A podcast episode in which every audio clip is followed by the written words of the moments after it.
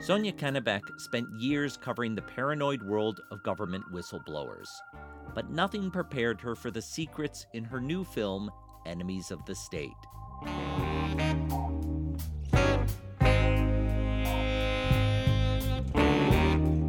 I'm Tom Powers, and this is Pure Nonfiction. Sonia Kennebeck was born in Malaysia and grew up in Germany, where she started her career directing television documentaries and investigative reports. She moved to the U.S. and had a breakthrough in 2016 with her film National Bird. It profiles three U.S. military veterans who became whistleblowers about the government's program of drone killings. One of them is Daniel Hale. Nobody ever thinks about speaking out um, against the government who's worked for them and hasn't considered what the possible consequences are.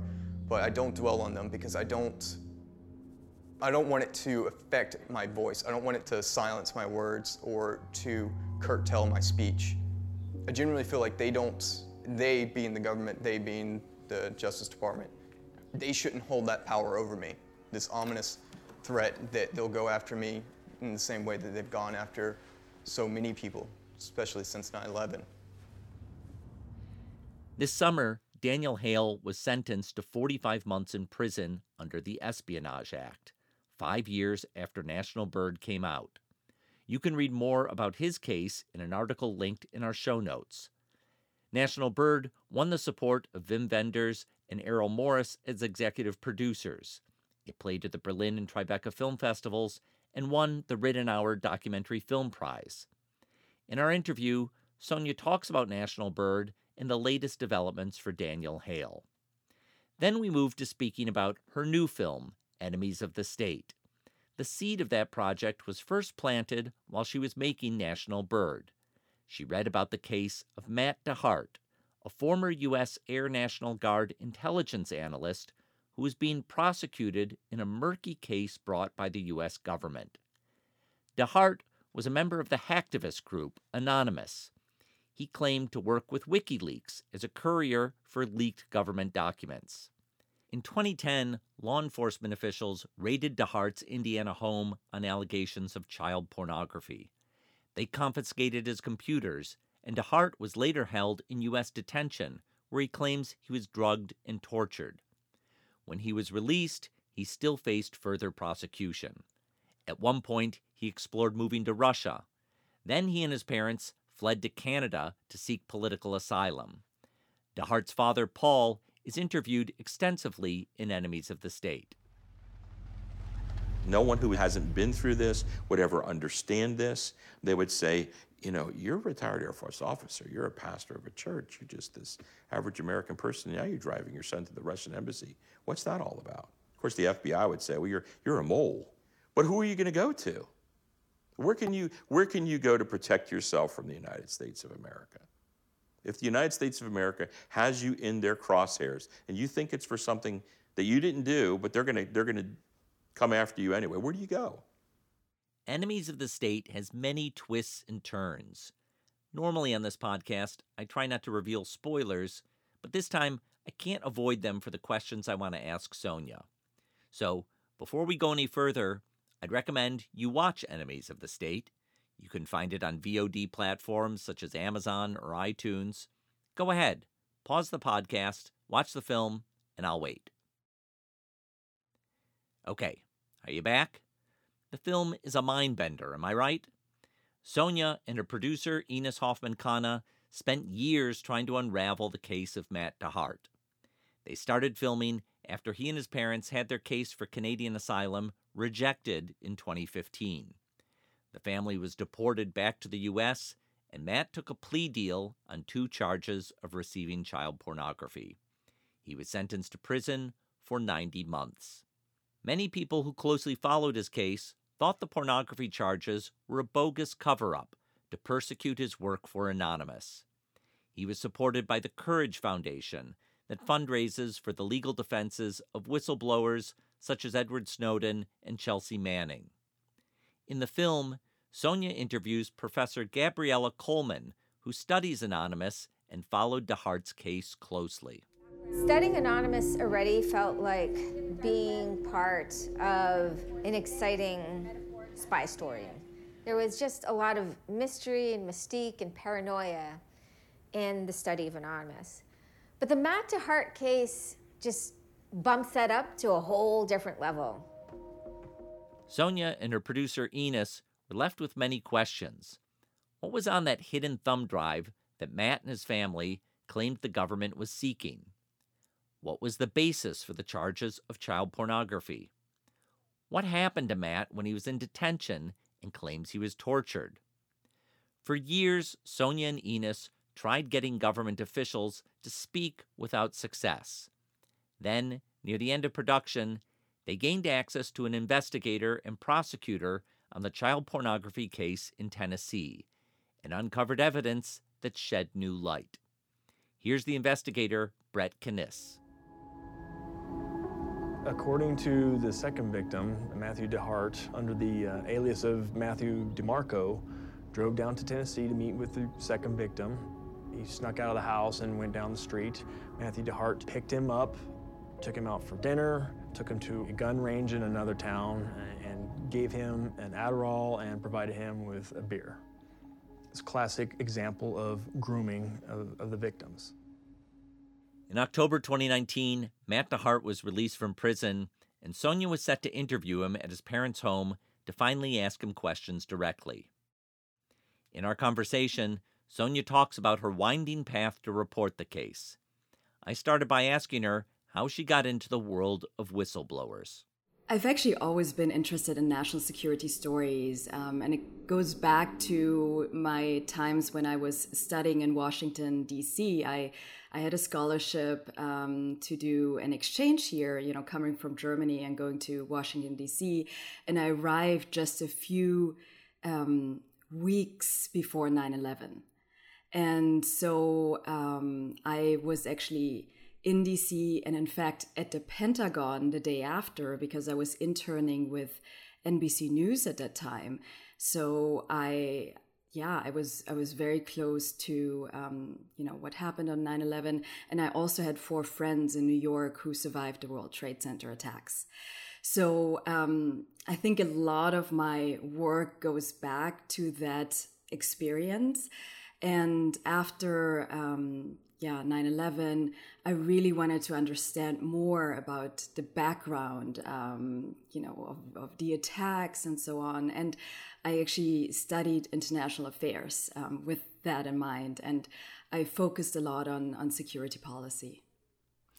Um, and so that establishes where your interest uh, comes from. How did you actually start uh, meeting the people who became the figures in national bird so, you know, finding these drone whistleblowers was was actually very challenging um, because at that time, when I started the research in in early 2013, that was um, you know before the Snowden revelations. That was before anyone from within the drone program actually spoke out publicly, and it it just started first for me with curiosity because I I had read about military drones and I was interested in the technology but I, I thought it was strange that, you know, drones had already at that time been been used for over 10 years and there was so little information in in the public domain. Um, you know so you know few academics were writing about it you know no one from within the drone program would you know like widely speak out about their experiences. And that was really my goal to to find people who could you know speak out from the inside. And then also of course very importantly the victims and survivors of of you know drone strikes. And um, I first found my lead character, um, Heather. Um, I actually found her on the internet, which is kind of strange because I, I always tell, you know, younger filmmakers and journalists, like you have, if you want to do original research, you have to go outside. Um, you have to, um, you know, do field research and, you know, go and meet people. Um, but the way I, I found her was that I had seen on Facebook a photograph of a young woman and she covered up most of her face and you could only see her eyes and she, she was holding a, a sheet of paper and it said something like, um, not everything you hear about the drone program is true. I know what I'm talking about. And you know, from her eyes, I could see it was a very young woman. So I was wondering, does she know about military drones? And um, someone else had posted it. So I actually did detective work on social media, on the internet. I was cross-referencing people and see, you know, where are they based? And, and through that, I, um, I eventually found my first lead character, Heather, who had worked with military drones, because I recognized her eyes on a profile photo. And I reached out to her, and she was um, she had just left the military, was in rural Pennsylvania, and I went and met her. Heather monitored drones remotely, watching the effects of their bombs by camera. When you watch someone in those dying moments, what their reaction is, how they're reacting, and what they're doing, it's so primitive. It's really raw, stripped down death. That's what it is. This is real. Like, this isn't, it's not a joke. I have specific memories of many of them that I know I killed, but it's so messy and like they don't report it down to us who we killed. Maybe we killed our objective, maybe we killed a guy who we thought was our objective. You don't know. And then I found um, Daniel Hale, um, my my second um, American lead character, whistleblower, um, I met him at a um, peace protest. And then the third um, whistleblower, Lisa Ling, I met her at a, a, veterans convention. So those other lead characters I actually found through through ground, you know, and field research.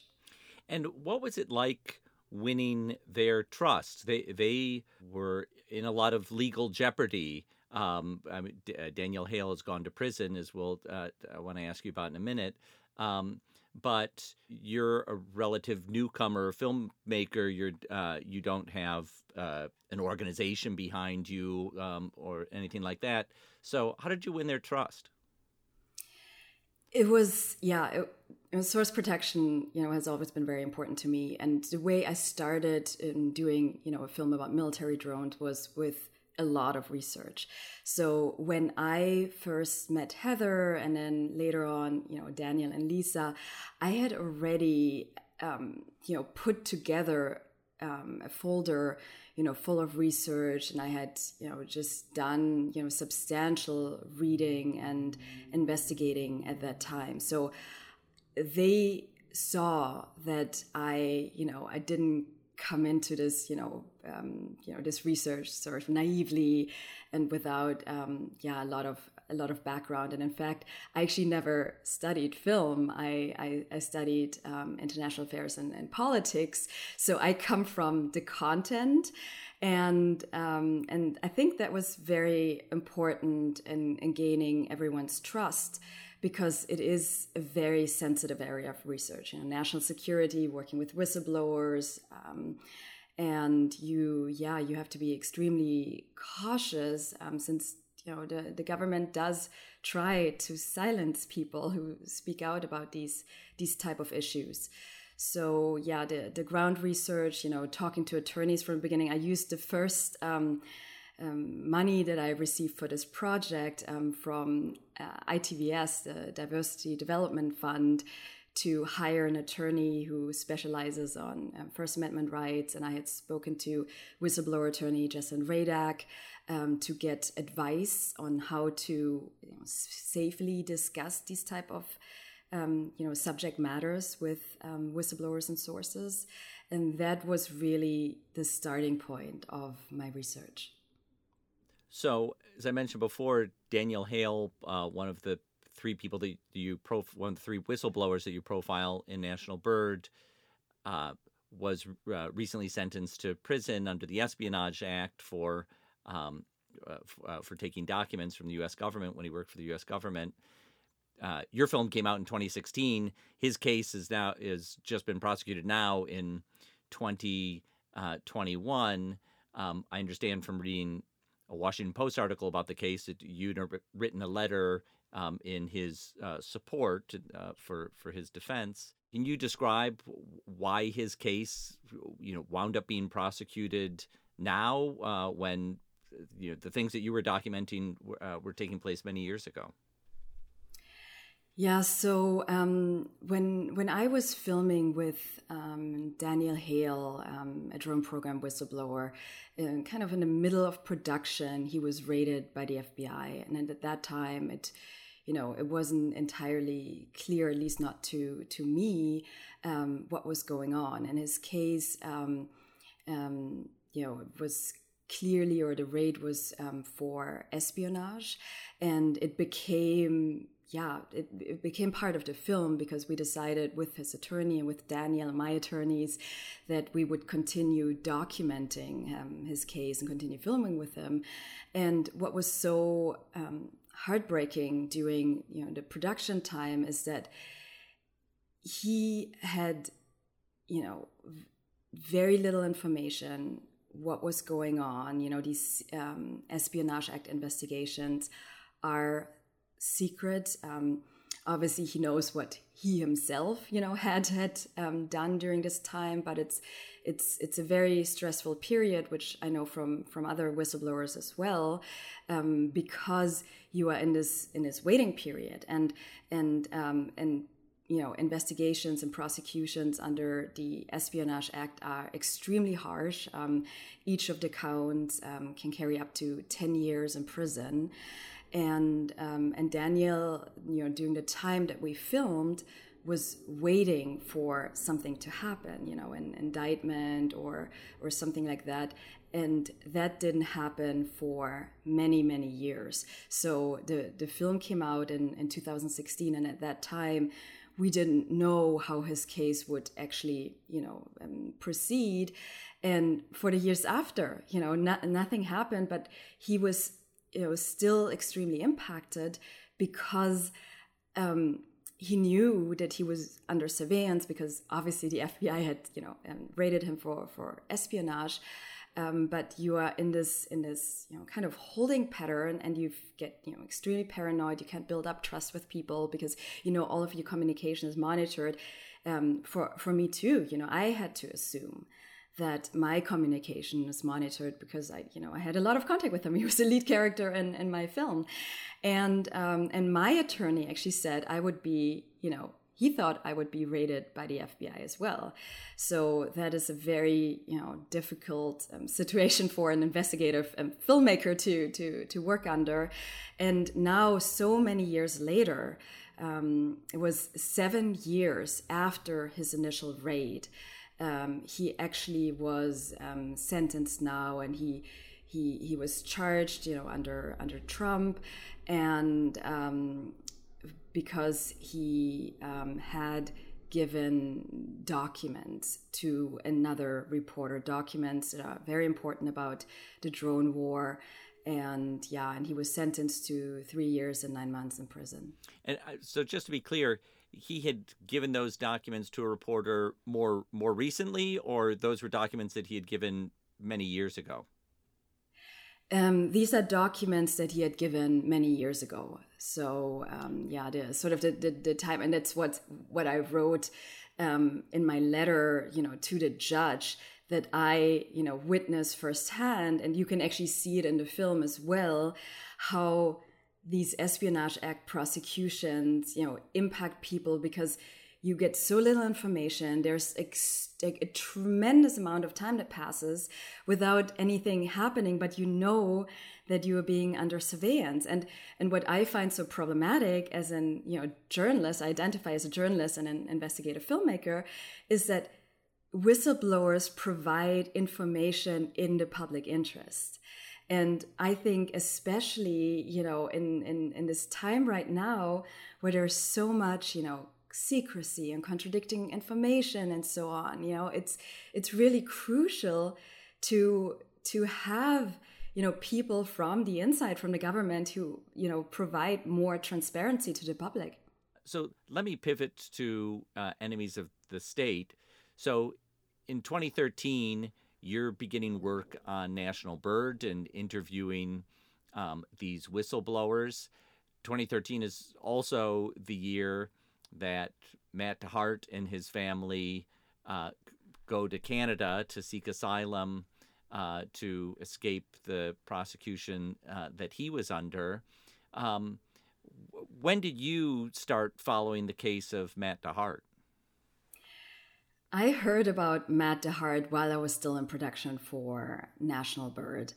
Um, I, I, think it was one of my sources um, who had told me about Matt because, you know, in in these you know sort of whistleblower circles, people were you know like starting to discuss his case and said that he actually had worked with military drones and he had served in the military.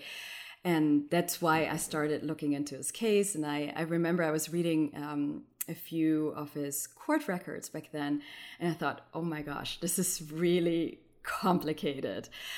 Um, it's kind of strange, you know. Um, I, I, mean, there are a lot of you know documents that show that he had been, um, you know, investigated and was, um, yeah, interviewed by the FBI. But then there was also you know this child pornography case.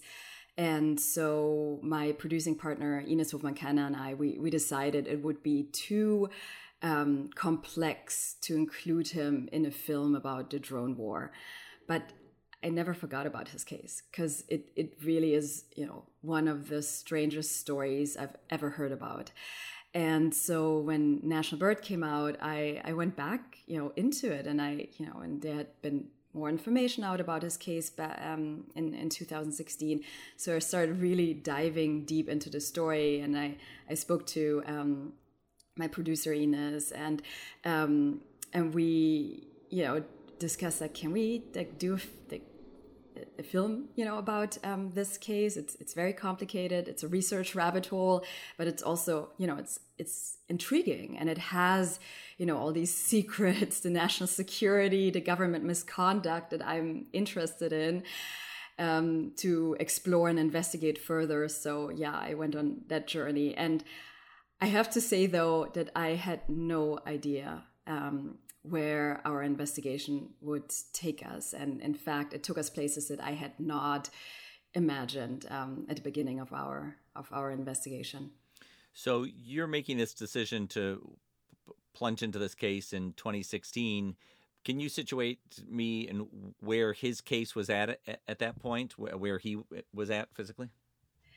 Um, in well, we started um, really deeply researching in 2017. Um, we, we, that's when I met with um, his parents. Um, that's when I really started diving deep into the court records um, with my producing partner. And um, and Matt DeHart at that time was actually in prison. So that was um, the starting point. They had been, you know, had to return back to the U.S they when I when I first heard about um, the Matt DeHart story, the entire family was in, in Canada and they were in, in the midst of um, applying for political asylum. And yeah, when we began filming in 2017, they had you know returned to the U.S. and um, and he actually had been convicted for um, some of the child pornography charges. So, as we see in the film Enemies of the State, you filmed extensively with his parents, uh, Paul and Leanne, um, and uh, and I wonder what that experience was like. You, are talking to parents who uh, are fiercely committed to their son, who's in prison uh, uh, on charges that are still very hard to substantiate because uh, lots of this case is um, is not in the public record. You're coming off an experience of filming with very traumatized whistleblowers uh, with whom I feel you have to have a lot of sympathy uh, for. So I wonder if you can describe your mindset when you're, you know, when you're interviewing the the DeHart family. Um, there are some filmmakers who, if they believed that, that this is an innocent person, could really feel like they're making a kind of advocacy project um, to uh, to win attention uh, to the case. And I wonder if that was ever part of your mindset. Yeah, it's um, sort of like yeah, my my um, framework and you know and where I was coming from. I think is is important to the understanding of um, you know how enemies of the state actually starts and begins because. I, I was at a heightened um, state of paranoia. Um, one of the lead characters of my previous film had been raided by the FBI and was under, you know, espionage investigation. And my own attorney said, I have to watch out. I could be raided by the FBI any day. So that's definitely where I was coming from. And I had been documenting um, whistleblower and national security stories.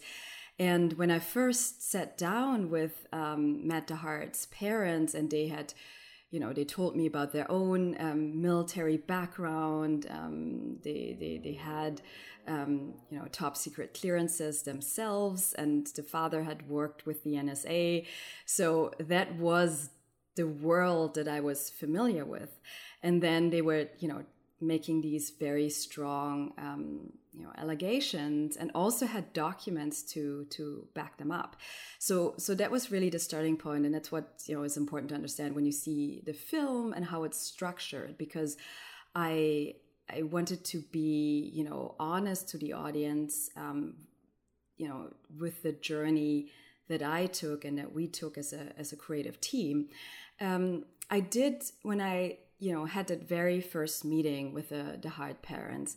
I told them that I'm only going to cover the story, make a film about this, if they are okay with me doing my own independent journalistic investigation. And that's what I, in fact, um, you know, always try to clarify when I approach um, a film and, you know, an, an, an investigation that I am a journalist. Um, you know, I'm, I'm, an investigative filmmaker. I don't actually consider myself to be, you know, an, an advocate filmmaker. And um, I think that was crucial um, throughout this this journey. They agreed to it, and in fact, um, even when the film came out at the end, um, you know, they, they still remembered that this was, you know, how we set out into this story and this investigation. So uh, you begin with access to Matthew DeHart's family and to documents that they're sharing with you that tell uh, perhaps a persuasive story from their side. Uh, and I take it during that time you're trying to get officials and law enforcement uh, to to talk, whether from the FBI or anyone else. Um, and my understanding is it took a long time for you to uh, achieve that, right? I mean, can you talk about that um, that effort and, and how you finally cracked through in some cases? Yeah, this investigation was very complicated and it went and very lengthy. Um, it was kind of expected because, um, yeah, you know, a story that has you know government secrecy and different perspectives, um, and yeah, the the FBI involved, um, but also you know a court case about child pornography that also, you know, for, you know, understandable reasons has, you know, sealed evidence and, and documents that would be, you know, we knew it would be very um, difficult to, to invest, investigate. Um, you know, I said to the parents we would investigate in all directions and talk to everyone involved. And that's what we really, um, you know, sought out to do. And I did um, my investigation, you know, the research together with my producer Ines Hofmann and we you know we went first through you know all the court documents that we had access to, and um, and not just from you know the perspective of what the parents and all the activists supporting his in the Matt DeHart case were providing us with, but we actually um, you know we went into into pacer and we downloaded you know directly the the court documents that were available. We um, contacted you know all the attorneys around this case in canada and the us and then of course you know the prosecution and the investigators. And they were very hard to get to. And um, we actually only really got access to them um, by doing again field research.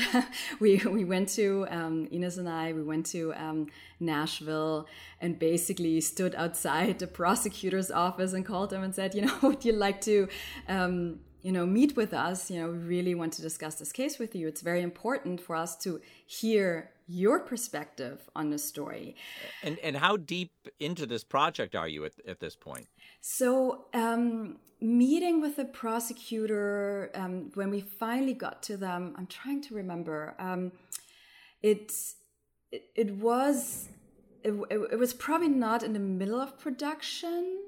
I, I i think when we got the interview um, that was like some of the interviews we, we got like the actual investigator that was very much at the end of production. He um, he was extremely cautious and and the prosecutor as well we had a first meeting and they weren't you know very open. Um, they, they had been quite upset about the previous reporting on matt DeHart's story. And they felt you know that it was very one-sided and um, and didn't represent it correctly, and they really didn't, you know, want to participate. And then, you know, we told them you can't, you know, complain that it is one-sided if you're not providing the other perspective and the other side. Um, but the other thing that was when kind of on parallel, which we also think, um, you know, was um, just helpful in, in our discussions with um, the prosecutor and the investigator and then also at the end you know led to these you know real revelations um, and and the, the further documents and the phone calls that we received where um, you know we did we filed our own court motions freedom of information act requests you know public record requests. And these type of research methods um, they they take a really long time. You know some of them are still you know ongoing and it takes years. So you have to structure your research you know in a way that you really begin by you know doing these public record requests or you know begin filing court motions because it's it, it, it takes a tremendous amount of time. And what's also important to me you know when doing these these type of investigative um, stories is that you it takes and, and that's what people don't see i think you know on on a screen or even in articles is like you know i've said before it is like um, the film is like the tip of an iceberg and underneath is this tremendous amount of research and just for us and for me to get to the point where i can file you know a certain freedom of information act request or public records request and so on i have to read thousands of pages of court documents. And my producer um, has to read them too, and then we discuss it amongst each other. And, and that's how we, you know, develop sort of our, our research plan. But this is really what makes um, investigative filmmaking and investigative reporting so difficult and also very expensive because you need time to dig into these complicated subjects. Well, I want to ask you about the timeline because when I watch the film Enemies of the State, um, I feel like for a long period of the film, I am steeped in the perspective of Matthew DeHart's parents, and and their perspective is reinforced uh, by by other people that we see in the film. There's a, a judge in this case who um, who at some point had privileged access to the documents in Matt DeHart's case and expressed skepticism over uh, the government's position. And other journalists, one of whom you interview uh, in Canada for the National Post, had done a deep investigation in the story and uh, you know came away feeling like th- there was a lot of skepticism over the the U.S. government's case.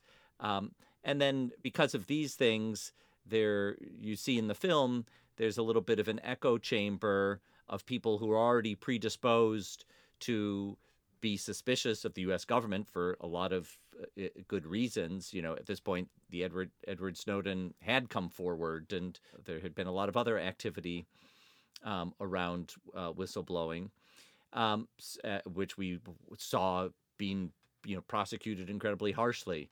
Um, so there's what what we experience in the film is you know, a, a sense of reinforcement um, t- towards the idea that Matt DeHart is being, you know, aggressively prosecuted because of his hacktivist uh, work, and that there's these charges about child pornography that are a little hard to substantiate in uh, in the public record, and feel like they could be um, trumped up charges in order to uh, to prosecute him for his work with Anonymous.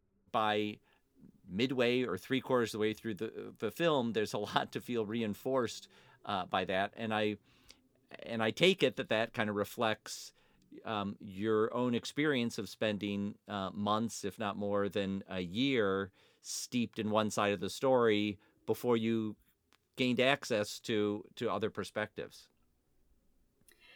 Yes, um, the the film really follows our own journey of investigation, and I think that's important um, in order to understand the access that we had also to um, Matt DeHart's family, and it also um, was the starting point for us in terms of research because that was the narrative and that was the story that was not just out there but had been written up in media publications worldwide and and and and which also really you know spread and simplified that narrative and the other reason was um, it you know one of the important documents in the film is Matt DeHart's own testimony in in Canada.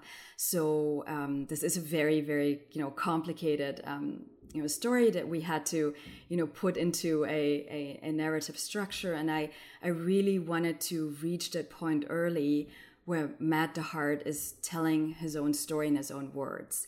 Um, which was the hearing room in Canada. So we we had to begin this way that they would go to Canada in the beginning, and then he goes back and retells his story from his own perspective, which, you know, does tell you a lot too about you know how he is um, you know presenting himself you know in this in this hearing room you know it's slightly staged you know we we used um, actors um, who are lip syncing to the original audio and and that um, red thread throughout the film itself, I think, has has a lot of layers. You know, of like personal perspectives and how you um, yeah spin your own story and how you you know remember like personal memory you know personal perception of what the truth is. So all of that comes across through um, the hearing room.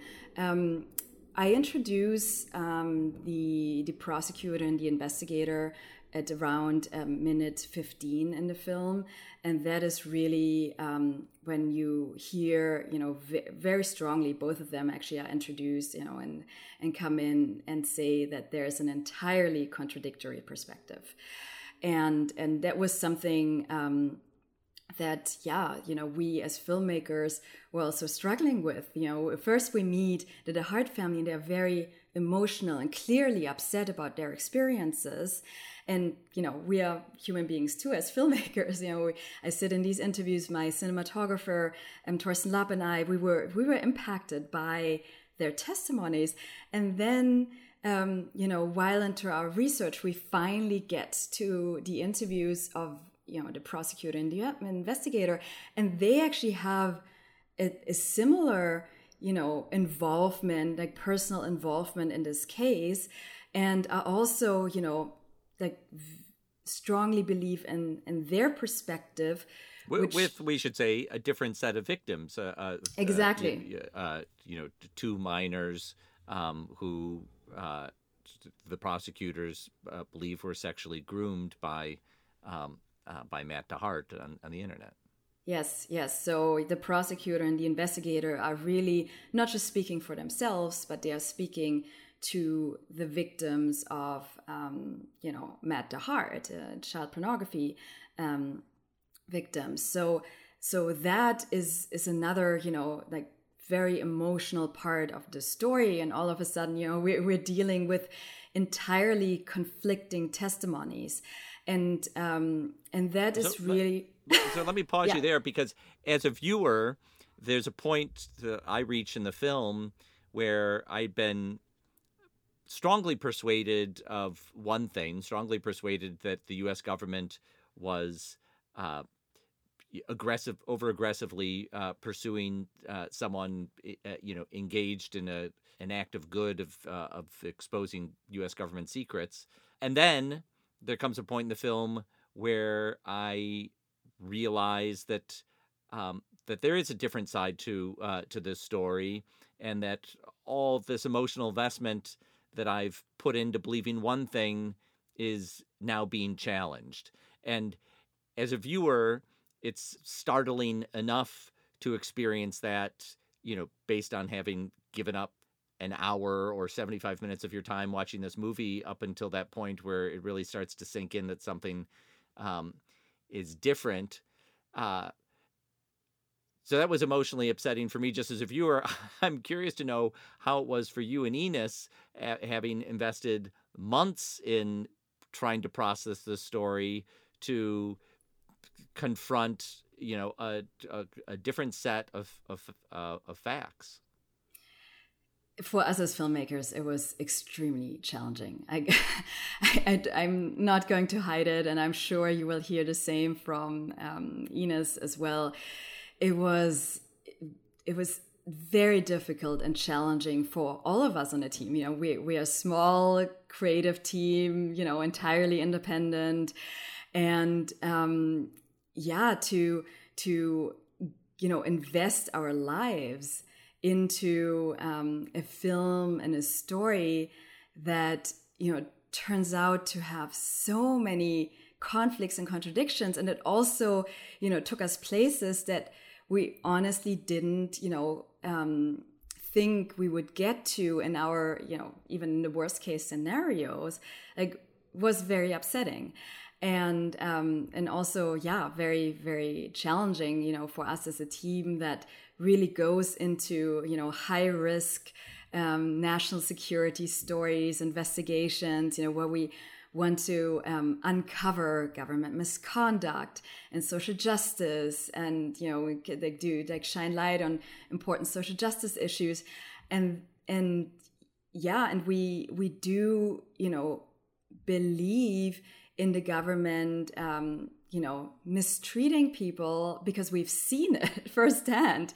We've seen, you know, harsh prosecutions. We know in American jails and prison how people, in particular people of color, are being, you know, really badly mistreated.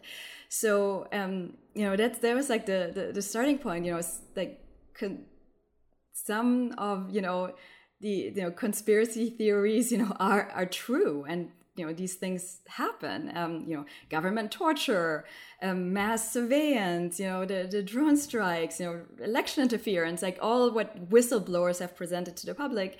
And so that was the mindset we went into into the story you know really uncovering what the fbi's role in this is. And then all of a sudden that one, one narrative that the DeHart family had presented and that was really covered in reputable publications worldwide just became a lot more complex.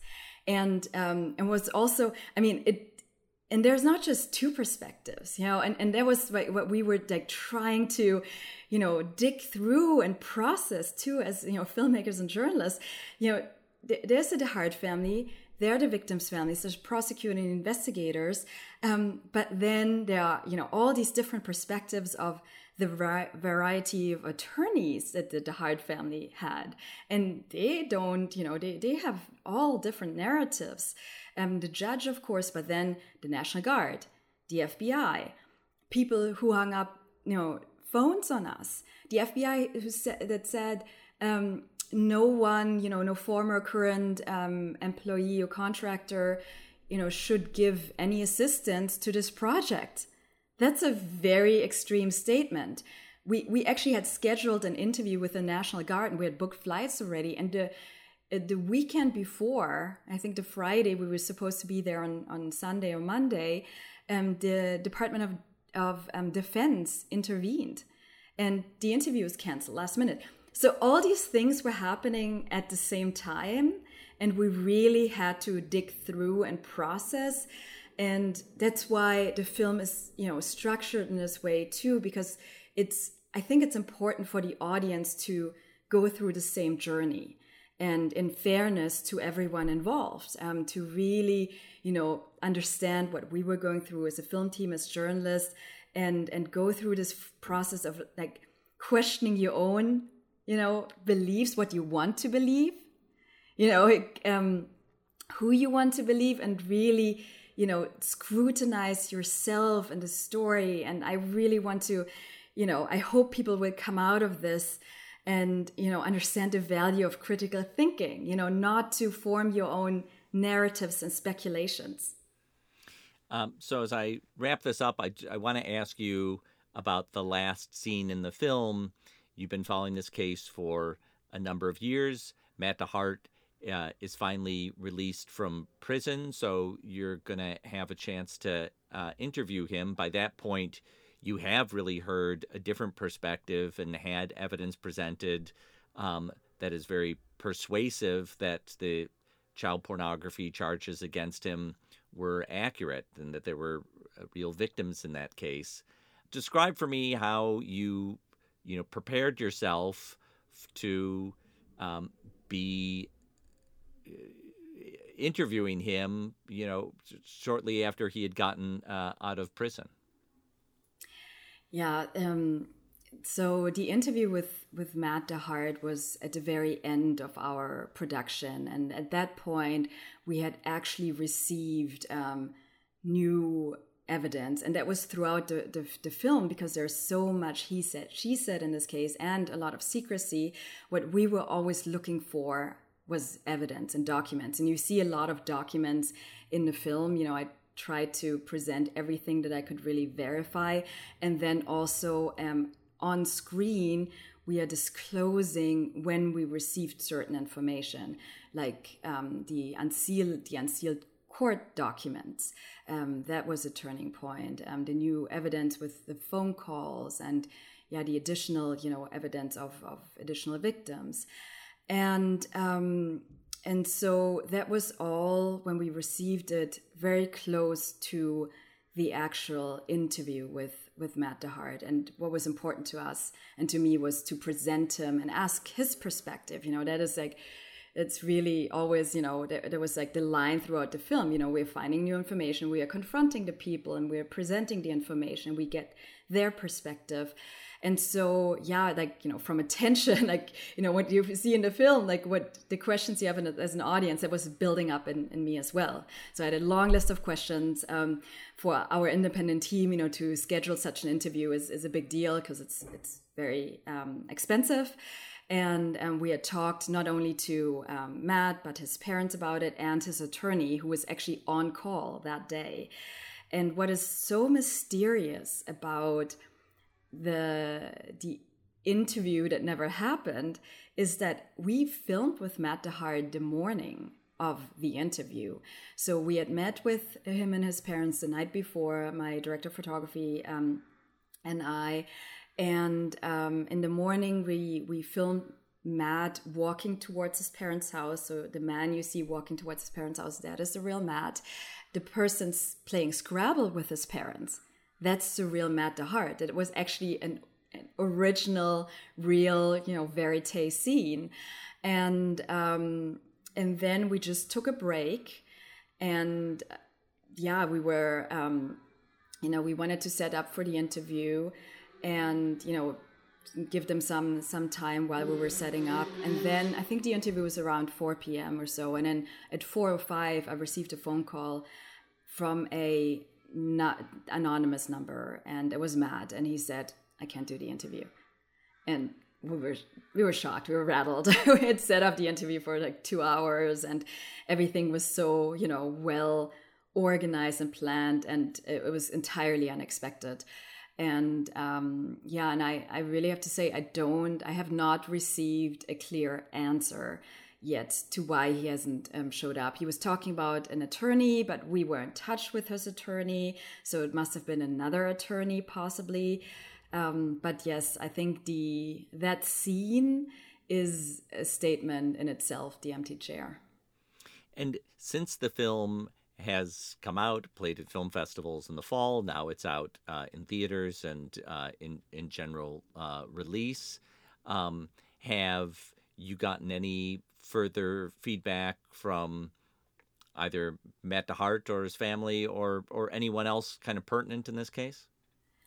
Yes, um, we actually try to do um, pretty extensive preparation for our lead characters. Um, so, in you know, with Matt DeHart and his family, um, you know, of course, we all had to process him not showing up for the interview. So that took you know a while. Um, you know, it, it, was you know upsetting for for our film team, um, and but we got back in touch um, a few weeks later, and then um, because we were so far ahead, in you know, in in, in our editing, um, and we're about to finish um, the film. Once we actually locked the film and you know got it ready for release, um, we we actually do sort of a process of walking the lead characters through the film, so they understand what's in it and um, and can you know process it and and ask me questions. You know, I explain why I made certain choices, and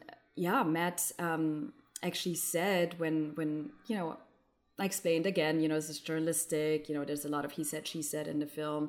Um, but yeah, you know, the, I also explained the additional um, evidence and so on. And he actually said um, he, he expected that that we would have a journalistic approach and he actually appreciates it. So that was that was his reaction. We've also been in touch with the um, investigator and the prosecutor and they are happy as well. They actually like the way um, they are represented in the film that it shows their perspective um, the investigator actually um, wrote to us and said um, you know he thinks it could bring a certain closure to the victims families as well so um, yeah, the, the feedback so far from you know the participants has been good. And uh, what about the wider circles of people who became very convinced about Matt DeHart's stories and had written about it and blogged about it and tweeted about it? Um, you know, some of which you document um, uh, in the film. Have you seen a a different reckoning uh, with that story? So, um, of course, the people who were, who were, most closely involved in the Matt DeHart case were the investigative journalist Adrian Humphreys and then Professor Gabriella Coleman, who um, who really, you know, very strongly, um, you know, believed um, the family's perspective of the story. And it's also, I think, what's what's what's important is that there are, you know, still like there's ambiguity um, you know, and, and some shades of gray. You know, I, there's certainly, you know, the victims and the victims' families and the child pornography case, which you know we could, you know, really find um, very important, um, you know, new evidence. Um, but the FBI and the mistreatment in the jail, um, you know that you know we have evidence for that as well. So it's it's it's really it's you know it is a very kind of complex case. Um, but you know um, yeah the professor and and and and the journalist i mean you can see on screen they, they were um, quite impacted by the new information we were able to to get, um, and it took them quite a while to to process it as well. And I think Gabriella's soundbite, um, the professors, is crucial when she says, you know, I think we often establish stories and narratives with incomplete information, and then activists and advocates take a stance, um, just hoping that's the right thing. And then stories get written and Wikipedia pages get written. And yeah, it takes a life of its own as being truth. If we ever want to live in a world where we can trust the truth, it also means having to reevaluate evidence as new things come up. and maybe change your mind. yeah like so far you know we've had people who've screened it from the you know hacking community from the activist communities. And what i find um, you know and i'm very happy that it comes across um, but what, what, what's been important to me that is that people understand that um, this this case is complex, and that's what I you know I and there was you know for, for me this film has always been more than just about one individual case it is you know it's a commentary on on the way that information spreads and gets perpetuated and and also simplified on social media and the internet and then how people repeat it. Like some of the articles that i read it was like a game of telephone. The it, the the story changed when it was repeated. And and you know what i want to challenge people with in this film is to you know take a step back and you know and and and really you know dig through and watch a story that has more complexities that has you know still ambiguities and you know get comfortable with it. And not and i didn't want to try and fill the gaps and the secrecy that's still in it with speculation. And people you know this is like real life. Like not everyone is either hero or villain you know? It's it, it there are and you know we're used to these narratives but human behavior and people and human action is they're very complex and they're very contradictory and multiple things can happen and be true and possible at the same time. I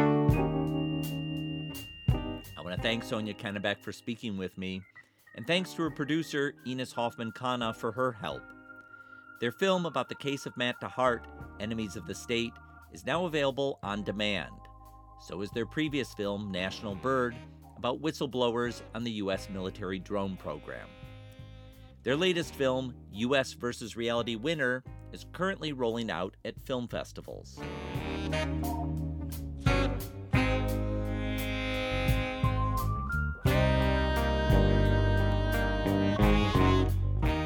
Thanks to our team series producer Hannah Norden Swan and web designer Cross Strategy. Our theme music is composed by Andre Williams, and our executive producer is Raphael Nehausen. I'm Thom Powers. You can follow me on Twitter at THOM Powers. You can read our show notes and sign up for our newsletter at purenonfiction.net.